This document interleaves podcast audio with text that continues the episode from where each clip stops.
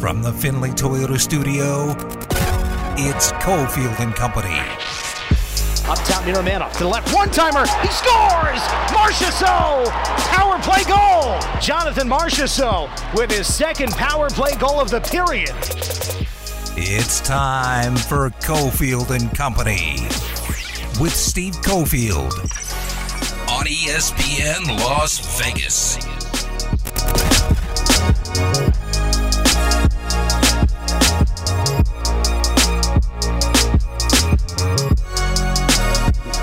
Go on a Wednesday. Cofield and Company. Ari's here. John Von Tobel coming up in a little bit. Some good guest spots along the way. Some more uh, Raiders chatter about the future. Season's not over. They're five and uh, what eight now? Five and eight. Yeah, there it is. It's not over. It's not over, but we're starting to think about the future. Know, Caleb Herring usually joins us around three thirty in uh, hour number one at Cofield and Company on Wednesdays, but uh, stepped up on short notice because we wanted to spend a little extra time with him today. And Caleb is uh, down the line right now. What's up, buddy? What's up, man? I'm I'm excited. I'm excited. I feel like I'm a part of the company. there you go. I've, I've always wanted to have this honor, like to be a part of Cofield's company. Well, you might happen more often. We'll uh, we'll tell people about that a little later. Um, hey, I wanted to get your mood on uh, UNLV basketball first because we're going to talk a little UNLV football and then NFL. But I wanted to get your mood on UNLV basketball and where you think the community is in terms of jumping on board because. Well, they're unbeaten. It's the first time they, have uh, done that uh, at 10 and 0 since 1991, which uh, Kevin Kruger was quick to point out. Not the same thing, not the same team. Let's not get crazy, right? But he is happy with the right. the good start. Um, but you know, at the MGM, the crowd was kind of slow to come out there. Uh, I think in the end they got over 11,000 for uh, Indiana and Arizona, but that was the uh, back end of the doubleheader for Washington State and UNLV. I think there was probably less than a thousand UNLV fans there. Uh, that has kind of been the case in the past. People, I don't know, they're just weird. They're uh, resistant to going to the other venues if it's not the Thomas and Mack, and even the attendance at the Thomas and Mack has been kind of low. I wonder what happens this weekend. They're going to play a pretty good San Francisco team, and I wonder if there's going to be a big jump up. Like, what's the vibe you're getting around town on the running Rebels because they're fighting such an uphill battle now against all this other competition in town for sports? I think that's the key is that they're really just fighting competition. There's so much other entertainment at your disposal. Um, and then, of course, with college bowl season, I know that's you know this the early stages of college bowl season, but that's also going to be a problem for Saturday's game. Um, people sometimes just prefer to stay home and watch things on TV. The holiday season, obviously, preoccupied with that, so this is a, a tough time for basketball. But I, the sense that I'm getting around is people are interested, but they also have a hesitance because they are being honest with themselves. Like the, the undefeated start to the season is great, but everybody who's really watching, which is this is a good thing, they're really watching, understands that this team may have some deficiencies. The strength of schedule is somewhat questionable. Um, but I have to say, people are excited and understand that the brand of basketball that they're playing does lead to success, and that's being a defensive oriented team. And I think the Washington State, although there wasn't a lot of fans in the arena for the game, there was a lot of people watching it on television, and I got the reaction from coworkers and other people in the community that were like, "Hey, that defense is something special." I think in the beginning of that uh, of that first half of that game, they went on an eighteen nothing run, where it's like just forcing turnover after turnover, live ball turnover, which made for some exciting fast breaks, some off the backboard lobs and stuff like that. So people are excited about it. I think there's just honestly, there's just a little bit of hesitance because it's like, okay, are you playing anybody yet? Kid, we'll wait and see if you when you knock off one of these good teams and obviously a lot of people are marking that San Diego State game on their calendar to say like if things are still going the way that they are by that game, that's when I think the fans will be like, okay, we're in. Let's go. Let's go see what this is all about. Let's be there live in person to check things out. Hopefully that's the case, but I do think there's interest around town uh, with basketball and what they're doing. I'm not so sure. Um, I'll give a little dose of reality here, and I think we'll find out on say Friday night. What I'm seeing here is we're getting to a point where the consumer dollar is stretched for sports. Hmm, could be in combination with a lot of people get free tickets to everything here in Vegas, so they don't want to pay mm. often. But the teams that draw here are the Vegas Golden Knights and the Raiders, right? And it, there's an interesting case coming up on Friday. I don't know how many people know about this. The market is welcome uh, welcoming an indoor lacrosse league team. Uh, we did a big promotion at Lotus Broadcasting uh, for a meet and greet with Wayne Gretzky, who's one of the celebrity owners of the team. They're playing their games at the MUA Mick Ultra Arena over at Mandalay Bay. They're playing this Friday night. Now, you know, coming out of the gates, I would expect Gretzky to be there. He's doing a meet and greet with one of our lucky listeners. Uh, other owners include Dustin Johnson, Steve Nash, Joe Tsai, who's also the owner of the Nets. Doors open at six. There's opening ceremonies at seven ten. They've got a halftime performance by Ka, Cirque du Soleil. But reality is, in this market, Caleb, people don't really go to the other events. Like the Aces grew at the end of the year, but you know, early on, I was at I don't know, you know, say like game eight of the Aces season, and it got a lot better. But there were like fifteen hundred people there on a midweek game. Um, if you if you saw the college basketball tournaments in town, right? There's a bunch of them in town. No one goes. Mm-hmm. Um, Yeah. So I wonder where we are. Like, I think UNLV basketball can bounce back and get some of the fans back. And, you know, I would hope if they get through the non con with two more wins, they'll be 12 and 0. And then they go to San Jose State. They could be 13 and 0. And then the best game in conference for UNLV is San Diego State here at home. Like, I'd like to say they're going to get 10,000, but I'm not sure.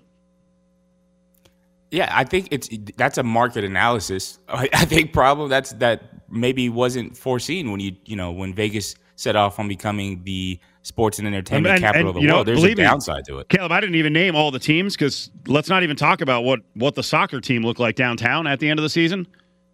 I mean, there were hundreds watching those games. It's like the mark- It's been a, it's been a, just so it's been a struggle. going on. Either either either people are so used to getting freebies, or they're like, yeah, I just and I'll you know I'll also throw in the G League Ignite. I was watching a game the other night on TV. Hundreds. Uh, Silver Knights do well because they they sold some season tickets, so that's one of the outliers. But keep going. Yeah, it's, I think it's the it's the downside of being the entertainment capital of the world is you look at and I just know this off of the top of my head because you know football wise I cover. Boise State football has led the conference in average attendance uh, for the last couple seasons with like thirty six thousand a game or something like that somewhere that they're in that ballpark. But there's nothing else to do in Boise, so it's like that that is a benefit to the football team and their attendance numbers and how many fans they get out at their games. But they have very little thought to put into decisions on what they're going to do on a Saturday. It's Boise State football. That's what they do. Saturdays for, you know, UNLV basketball, like what else are you competing against on any given Saturday in this city? Outside of just, you know, the regular entertainment on the strip because there's, you know, Cirque shows going on left and right, there's concerts going on, there's music festivals.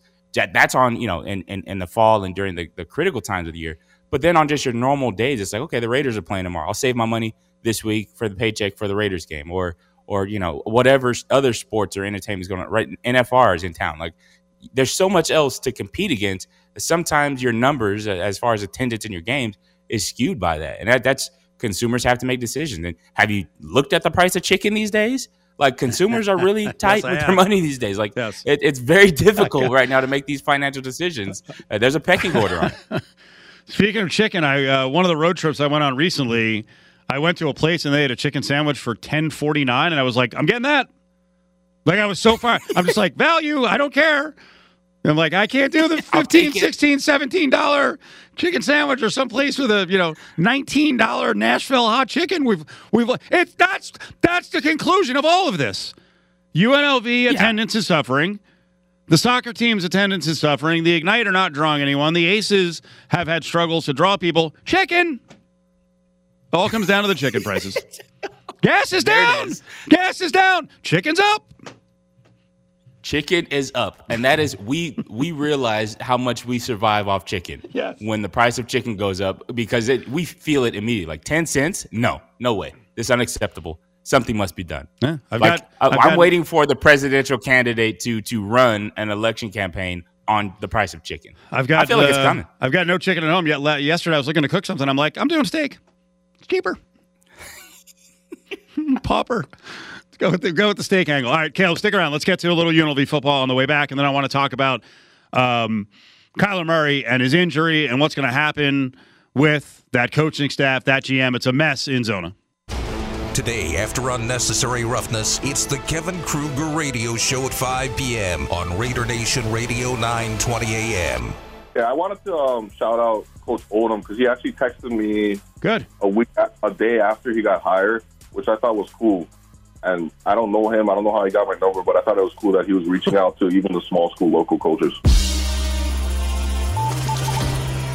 Former UNLV quarterback and current voice of the Rebels on radio, Caleb Herring is live right now on Cofield and Company. So that was a cool note at the end of the interview we did yesterday. That was the voice of uh, Nate Oishi, who is now a high school coach at Lake Mead Christian. He was a walk-on player out of Hawaii for UNLV with Tony Sanchez, and I thought that was pretty interesting. Caleb, Caleb Herring is with us.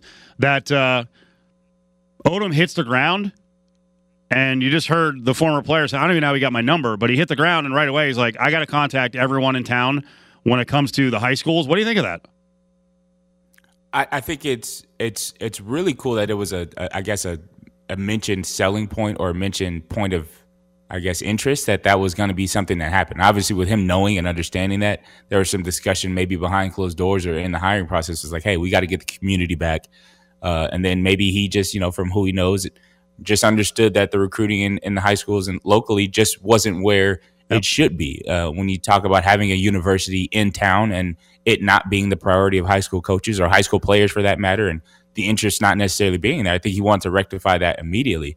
Also, it, it's interesting. You talk about the conversation with Nate. It's just how the world works. It's a small world. One of my coworkers actually, oh, their kid goes to the high school that Nate's Okay. coaching at, right. and he's like raved about him before. This is earlier this year. and, Like he's raving about him. Like, man, they're really turning things around here. They're doing great. He's asking me all these guys. He's like, do you know these guys? I was like, I didn't play with them, but I know all these guys. These are, this is like a UNLV alumni know, list right I here. know. Um, Yeah, and it was just really cool to like hear his success and what's going on, how he's impacting that that program. So it's just awesome, small world connection there. Yeah, Nate mentioned it yesterday that like seven former UNLV players are on the staff, and so let's tie together. You know, if people don't understand what direction we were going, and when I was talking about the dollar of the consumer and what events are attended here and which ones are not, right? We were talking about UNLV attendance, especially with basketball with a ten and zero team. Let's come full circle here. So clearly, it was an issue for some that Marcus Arroyo didn't get out there and embrace the local high schools. I guess if you think about it at the most base level, it's smart of Odom to reach out to high schools. It's smart to embrace the high schools, not only because you could get players and build your program, but you're also building support, and that could lead to ticket sales and you know different levels of support aside from just hey, here's some of our best players. Yeah, I, I think that's that's really important for community building. I I've always been kind of perplexed at the fact that a UNLV football team or a college football game wasn't the most widely sought after thing on a Saturday night. And again, like you said, it goes to the competition that you're going against.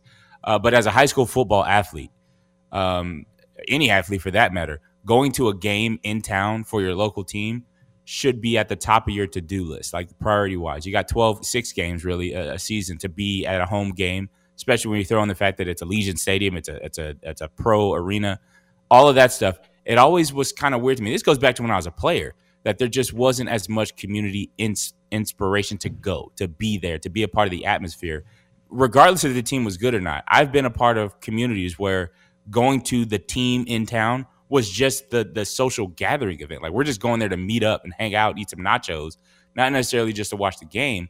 But that was kind of missing, and that goes to the building up of the community. So being present on campus as as the head football coach of the of that university, where you're trying to draw that crowd, to draw that kind of social.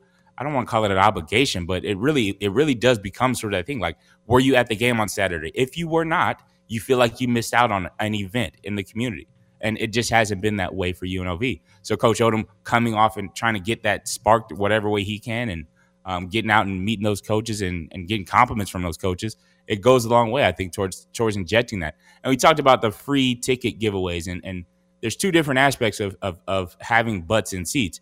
There's one, there's the financial side where obviously people are paying uh, their their price, then you, you you know it's a financial boost for the university. But then there's also just the spirit of being there that I think you try to spark, and there's a balance you have to strike between those two, because I think you want to just have people in the seats to make the the experience better. It's better to come out, you know, when you're a player to a, a full arena than an empty one.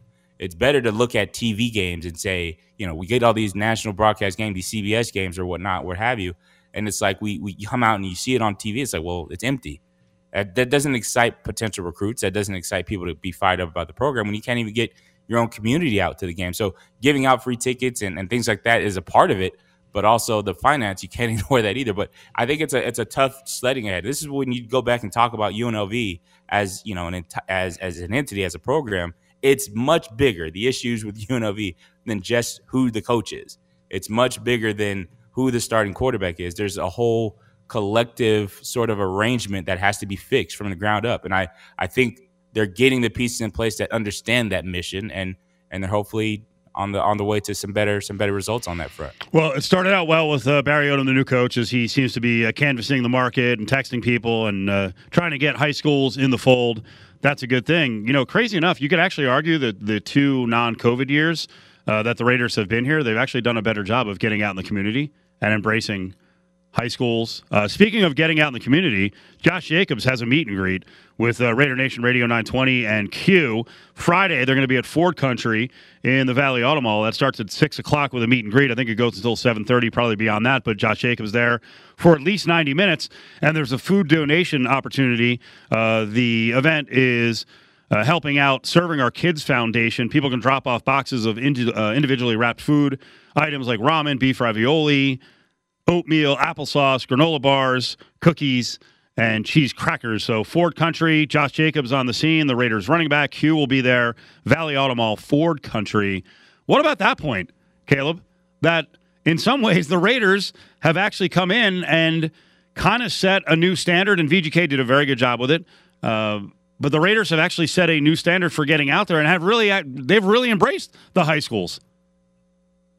Yeah, I think it's it was interesting to see how that would work out because Vegas was a transplant team. So how would the community accept them? So I think they had more incentive, if that makes sense, to get out and make sure that hey, hey, we're a Vegas team. We're not just you know the Oakland Raiders that play in Vegas. We want to make sure we make our stamp in our marketing community, and they did a really good job. Like you said, this event is one of those those events where it's like, hey, the Raiders are out there. They're they're becoming the face sort of uh, of Las Vegas sports.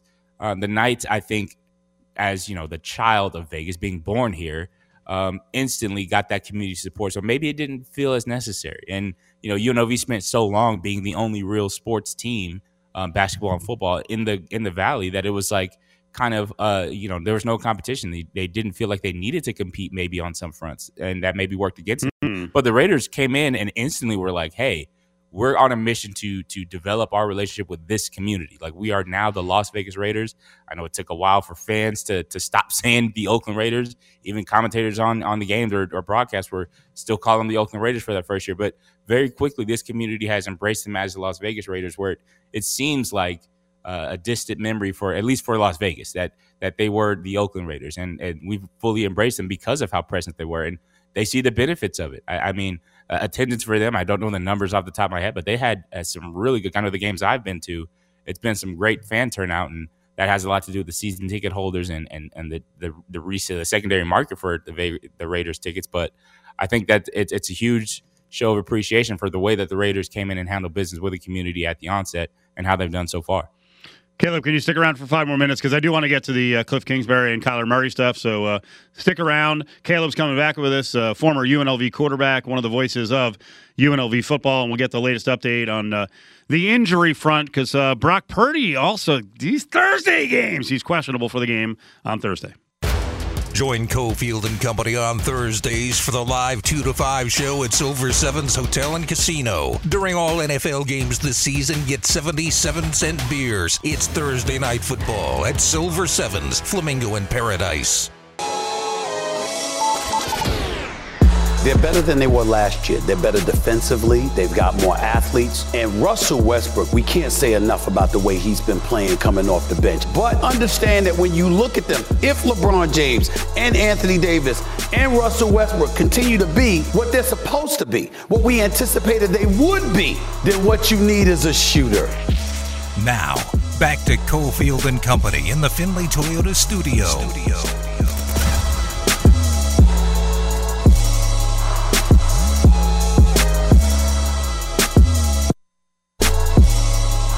Going to get to a little NBA just a little bit. John Von Tobel along in uh, later this hour. We got Caleb Herring in now, extended his spot today. He's always on with us on Wednesdays, former quarterback with UNLV, and of course, one of the voices of the Rebels and the uh, host of what uh, will be the, I think, Barry Odom coaches show. We'll see if they have maybe a change. I don't know what they're going to do, but I'm sure they're going to have something. All right, Caleb, I want to talk about, first of all, Kyler Murray and the torn ACL. Just devastating. I hate to see injuries like that. Totally sucks. He's young enough that he'll be able to make a recovery. We were trying to do a timetable yesterday, and you know, the guess is that, hey, he'll be unlikely for the beginning of the season. And then we got into a debate about, well, maybe he will be. I was not on the side of maybe he will be. ACL is still a really serious injury, and it's very unpredictable. Yeah, it is, and how different people respond to it is the biggest thing. There's still no exact signs on what the timetable will be. Um, and you look at Kyler Murray specifically and his his running style, and he always has had sort of like a I don't I don't know if I want to call it bow legged style of running, where he's just the way he runs. There may be more stress than normal on the ACL joint. You know, I, am no doctor, I don't know for sure, um, but whenever he does come back he will not be the same player. And even if it's just the phantom pain or the, the worry, he will be less likely to try to escape and use his legs, which is probably his most dangerous weapon um, when you're talking about game planning for Kyler Murray. And especially that it was a non contact injury. He's going to make a plant, which, you know, we've seen him make cuts like that hundreds of times.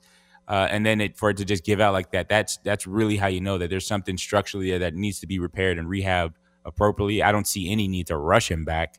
Um, but hopefully his timetable isn't as long and it, it doesn't really take his career all the way off the rails and he's able to get it back. Yeah, whoever the new coach is, and I'll say that's a given, I think.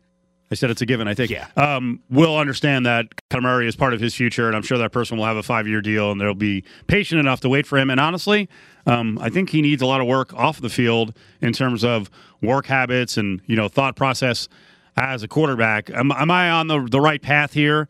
Um, is Bidwill objective enough to say, you know what, we got to move on from Kingsbury? Yeah, I think so, and I think it, that was that was kind of the tone that was set even in the offseason when there was so much going on around, you know, what was the direction of the Cardinals and Kyler Murray's future. Even then, when he was talking about extension and all that kind of stuff, it was like, okay, well, he obviously Kyler Murray and Kingsbury don't have the best relationship, working relationship. Um, so it was almost like they had a decision to make on who they're going to invest their future in. And obviously, what they paid Kyler and getting him set up, it was like, okay, we're going with Kyler. Um, even though that contract was kind of embarrassing for Kyler, but uh, that, or at least the terms, I guess, the the uh, requirements for film outside of the the office, those kind of things, that was kind of strange. But I think honestly, especially with the way this season's gone, and with the fact that the NFC West was kind of up for grabs based on just how the season's gone and that the Cardinals, with you know their franchise quarterback and this genius of a coach, supposedly quote unquote genius of a coach, was supposed to kind of take the division w- with the opportunity there. And uh, the fact that Kyler Murray has been the bottom half of the NFC West as far as quarterbacks go this year, with Geno being the best quarterback and Jim, Jimmy Garoppolo until the injury, and even Purdy right now probably playing the best at quarterback for the NFC. We'll see how his health is, but uh, the fact that the Cardinals are so underachieving this year is is just to me the the final nail in the coffin for Cliff Kingsbury. What I think was already an experiment to begin with. I mean, his coaching experience, while his resume in college is impressive, no NFL head coaching experience coming in, so you kind of didn't know how it would go. And I think dealing with Kyler Murray's personality was probably a one of the toughest tasks for him, and trying to get that relationship right because it's so important. He's failed on that front, and I think this is this is the right time to make that decision about the next coach of the future. And obviously, Kyler Murray's relationship with that coach will be huge because um, Kyler's going to be there. Um, when he gets back from the end, he's going to be what you build the franchise around. You have to have a coach that's A, on board with that, and to some extent, copacetic with the relationship off the field with Kyler Murray because that, that's all you got right now if you're the Cardinals. Yeah, I wanted to ask you. I mean, you, you play the position, you know all the the thinking and the prep that goes into it, and I think you're you're probably more nuanced than you ever were as a player, you know, and the way you look at the game. And it's the way all quarterbacks really need to look at the game.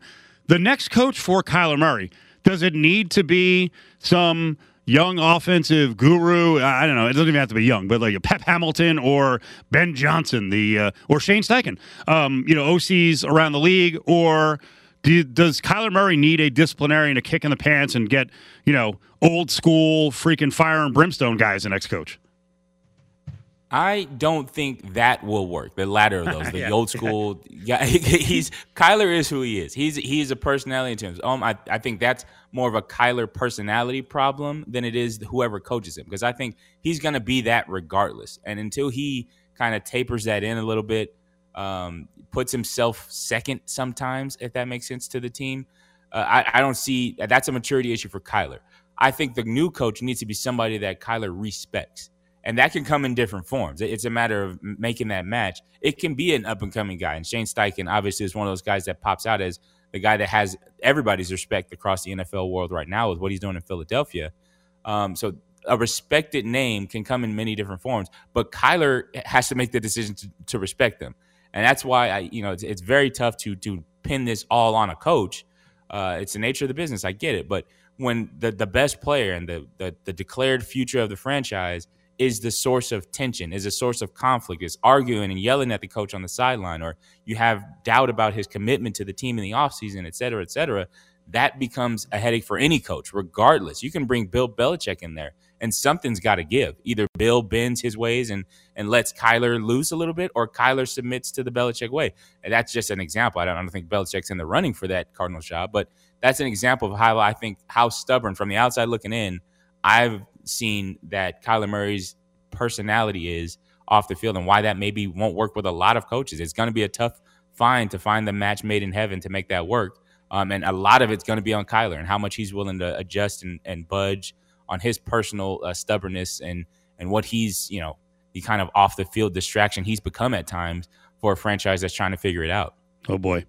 Cardinals drama continues. I hope the guy's okay, but uh, just came across in the last five minutes the GM, Steve Keim, has a, uh, health issue. He's taking a leave of absence. So, boy, the Cardinals, they got a lot to uh, to sort through and, and fix.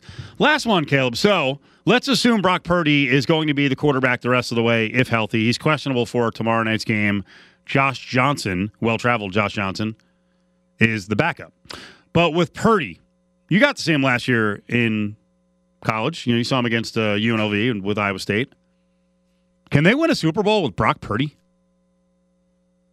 Absolutely.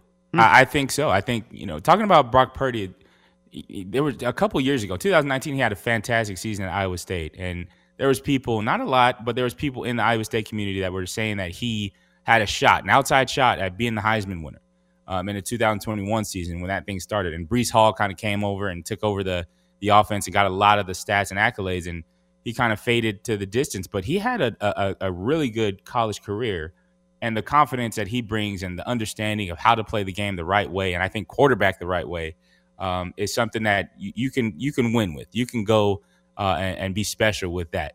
Now that means you'd have to have a good team around him, obviously, and you know if you look down the list of Super Bowl winning teams, you know there's only a few that really didn't have a great quarterback. You talk about the Philadelphia team that won it not too long ago.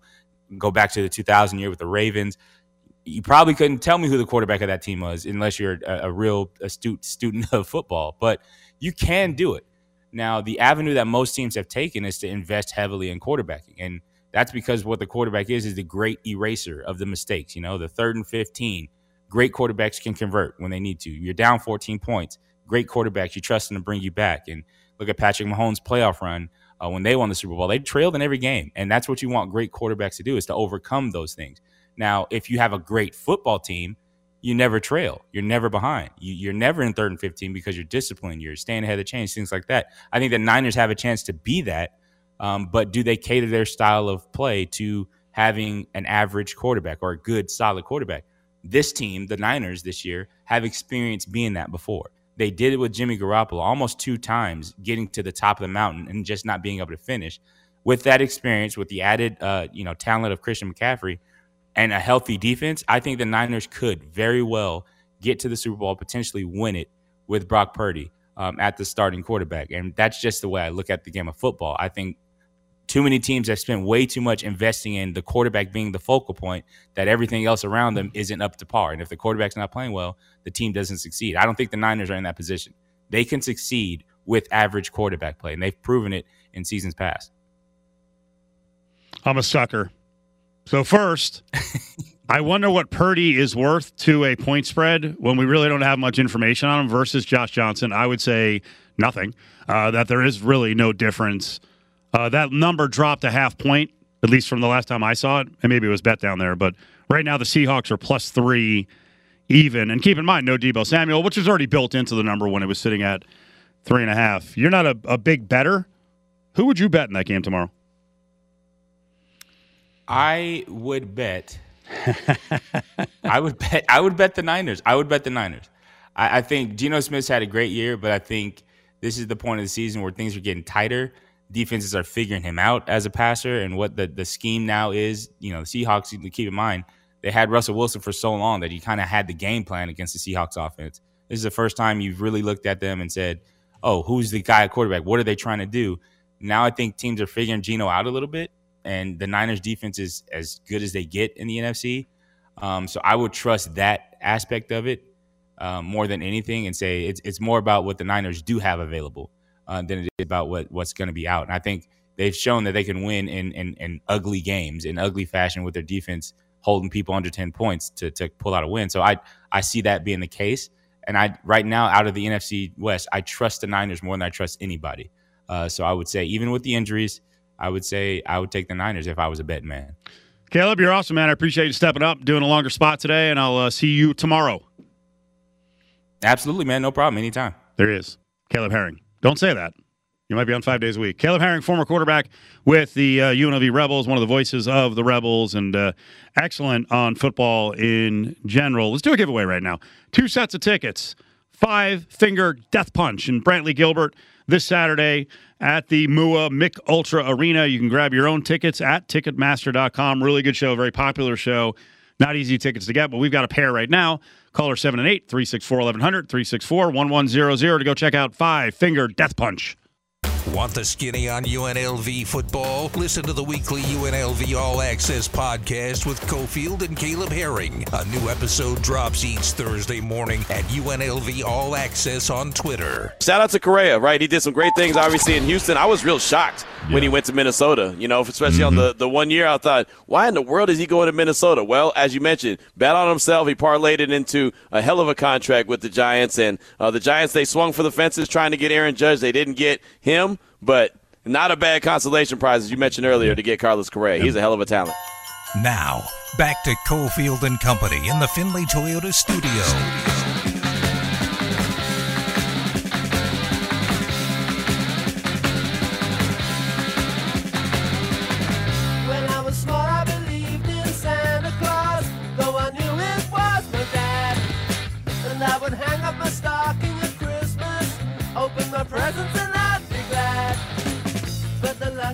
So that was our guy uh, Q Myers doing uh, ESPN National with uh, Freddie Coleman from Freddie and Fitz. We'll get to Carlos Correa here in a couple of minutes.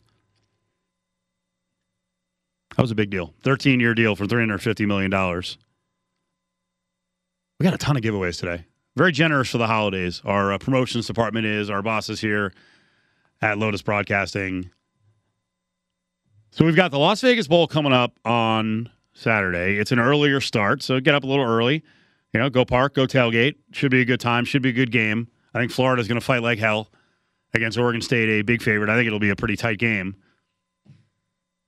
Should be a good Gator contingent there, and we know thousands and thousands of Oregon State fans are going to show up just from a region standpoint and an excitement standpoint. You know, every bowl game is kind of built differently. You have some teams that may make a bowl game where they're like, yeah, this wasn't exactly the game we thought we'd make. We wanted to make a much better game. So, you know, it was a little underwhelming for Florida, but they're saved by the fact that they don't have to go to some hellhole like Boise. Nothing against Boise. Um, they get to come to Vegas, right? So that saves it for them. But for Oregon State, they really haven't gone bowling a whole lot recently, and they're absolutely feeling good about the program and on the upswing. And you got the Pac 12 ties. So should be a good crowd from Oregon State. I think this is going to be a, a very tough ticket to get. You know, I just noticed watching some local news, and I haven't been in the stadium this week, but I saw a video and there's something very fascinating on that video. Now, keep in mind, Las Vegas Bowl is starting at 11:30. That was not the original plan. Because remember, last year they tried New Year's week. Eh, it didn't work out that well. The attendance was just okay, but doing a game right before New Year's, unless you're playing for a spot in the national title game, like they're going to be doing on New Year's Eve with the Final Four of the CFP, it's tough right after Christmas. And then how do you manage Christmas? Getting ready for the game. So if you're playing on last year's game was what the 30th. So the crowd was okay. It was not great. Didn't work out as well as they wanted it to. So Las Vegas Bowl decided to back it up. Let's do something different, right? Let's come out of the gates as one of the best bowl games as bowl season's kicking off and try to capture that TV market. So the original plan was hey, December 17th, there's five or six games, but you know, the big game of the day is going to be SEC against Pac 12 in Eastern time zone prime time. 4:30 start here, 7:30 kickoff in the East. Well, then we've got the issue with the NFL slash Raiders and our stadium. And making the changeover from the turf to the grass, which over time has appeared to become a Herculean effort that needs to be put in to convert the stadium. Now, I remember back when we were negotiating over how much money was going to go into the stadium from the public with the hotel taxes that, hey, you know what? They're going to have two trays. You don't want the teams, you know, you don't want UNLV and Saturday games or Friday games playing on the same field as grass surface the Raiders are going to play on. And that makes sense because we saw when they tried to do it, they got, you know, into a pickle where uh, UNLV decided to move their game back a week. Raiders had the uh, preseason game the next day with the Patriots, and the field got chopped up, right? UNLV played on the grass. Raiders, Patriot, or was it vice versa? Whatever it was, it, it, got chopped up, right? Might have been vice versa, but it got chopped up. You can't you can't play two. You, then you're Heinz Field, you know, or uh, you know, at times uh, it's, it, Heinz Field's the best example where you're trying to play whatever it's called now. Um, you're trying to play Pitt Panthers and Steelers back to back days. The grass looks like hell. Shouldn't be as challenging in the desert, but there's a challenge to it. So anyway, so we were pitched, hey, you know what the the the conversion of the stadium, you know, easy peasy. There's going to be, you know, you're going to need a little bit of time. Well, over time, that allotted amount that they need has seemed to grown and grown and grown. Like, could you can you turn around the stadium in 12 hours? No. You know, 15. No. 18. No. I mean, there are times it seems like you need 36 hours to turn around a stadium. So, long story short, Las Vegas Bowl waited until the 11th hour you know, thinking, hey, we can do this game at 4:30. They actually got cooperation from the SEC because the SEC at first is like, we're not playing day games. If we're going to be on the 17th and we're going to be part of this bowl game with the SEC and the uh, and the Pac-12 every other year, prime time. Okay, we're not doing we're not doing day games. So when it appeared that the, the Raider situation could get a bit dicey, you know, with snuff Sunday Night Football potentially being moved back and flexed out, to 105 or 125 all of a sudden that time crunch you know if you play at 4.30 what do they get to you know start moving the stadium around at 10 o'clock at night uh, 10 o'clock uh, well all of a sudden you're looking at what about 14 hours? Can't do it. Can't do it. So when they actually did the flex the nfl kind of screwed us as a market because you want the game. You want as many raiders primetime games. To get you know those great pictures iso game the stadium. You, you want that at night on sunday night football. They flexed them. So now we got Patriots and Raiders going down at 105. And that was when we found out, you know, a couple weeks ago now, not even a couple weeks ago, last week that, well, we're going to have a midday game. It's going to be at 1130. So, but one thing that is very interesting, if you notice for all the UNLV games, the south end zone, there's, you know, seating that gets pulled out. Yeah, like a high school gym, you got to pull out the seats, right? I think that's how it goes. I don't know if they have them stored somewhere, but anyway, it appears like the seats are folded in. So for UNLV games, you you don't have all those end zone seats, which is a little less cozy, right? You'd want like a student section right there on the field, So when I cover the games, it's a big concrete area. You're walking behind the end zone. It's nice for me, right? There's you know fans aren't right on top of you. Although you know when I went to say a new stadium like Snapdragon in San Diego, if their fans actually showed up for the Aztecs games, which they didn't really turn out for that game, but the fans are like right on top of you. Uh, same at Notre Dame, fans are right on top of you. That's really cool as a home field environment. So they never pulled those seats out for UNLV games. And when I just saw the video of the stadium, there's a gigantic banner in the south end zone that says SRS distribution Las Vegas Bowl. They're not pulling out those seats, which I think takes away from the environment. I cannot believe they move the game back and there's still not enough time to convert the stadium from the, the, the turf tray to the grass tray and pull the stands. Like, how long does that take? So, anyway, long story short, as I say it for a second time, because it was a long story, the Las Vegas Bowl tickets are going to be a little bit difficult to get because you're losing a significant number of seats in the end zone. So here we are for you 364 1100, 364 1100. Caller 7, here is a four pack, and we'll probably have a few more of these throughout the week, but it's going to, free tickets are going to be hard to come by and the uh, stadium will probably only be configured for like 52,000, 53,000 plus the luxury boxes. So Ari's got your tickets. Caller 7, Las Vegas Bowl. Las Vegas Bowl. It's Florida. It's Oregon State. You can grab uh, your tickets at uh, AXS.com. Coming up on the 17th this Saturday, 11:30 start. 364 1100 364 1100. Ari's got the hookup for a four pack of tickets to this weekend's Las Vegas Bowl.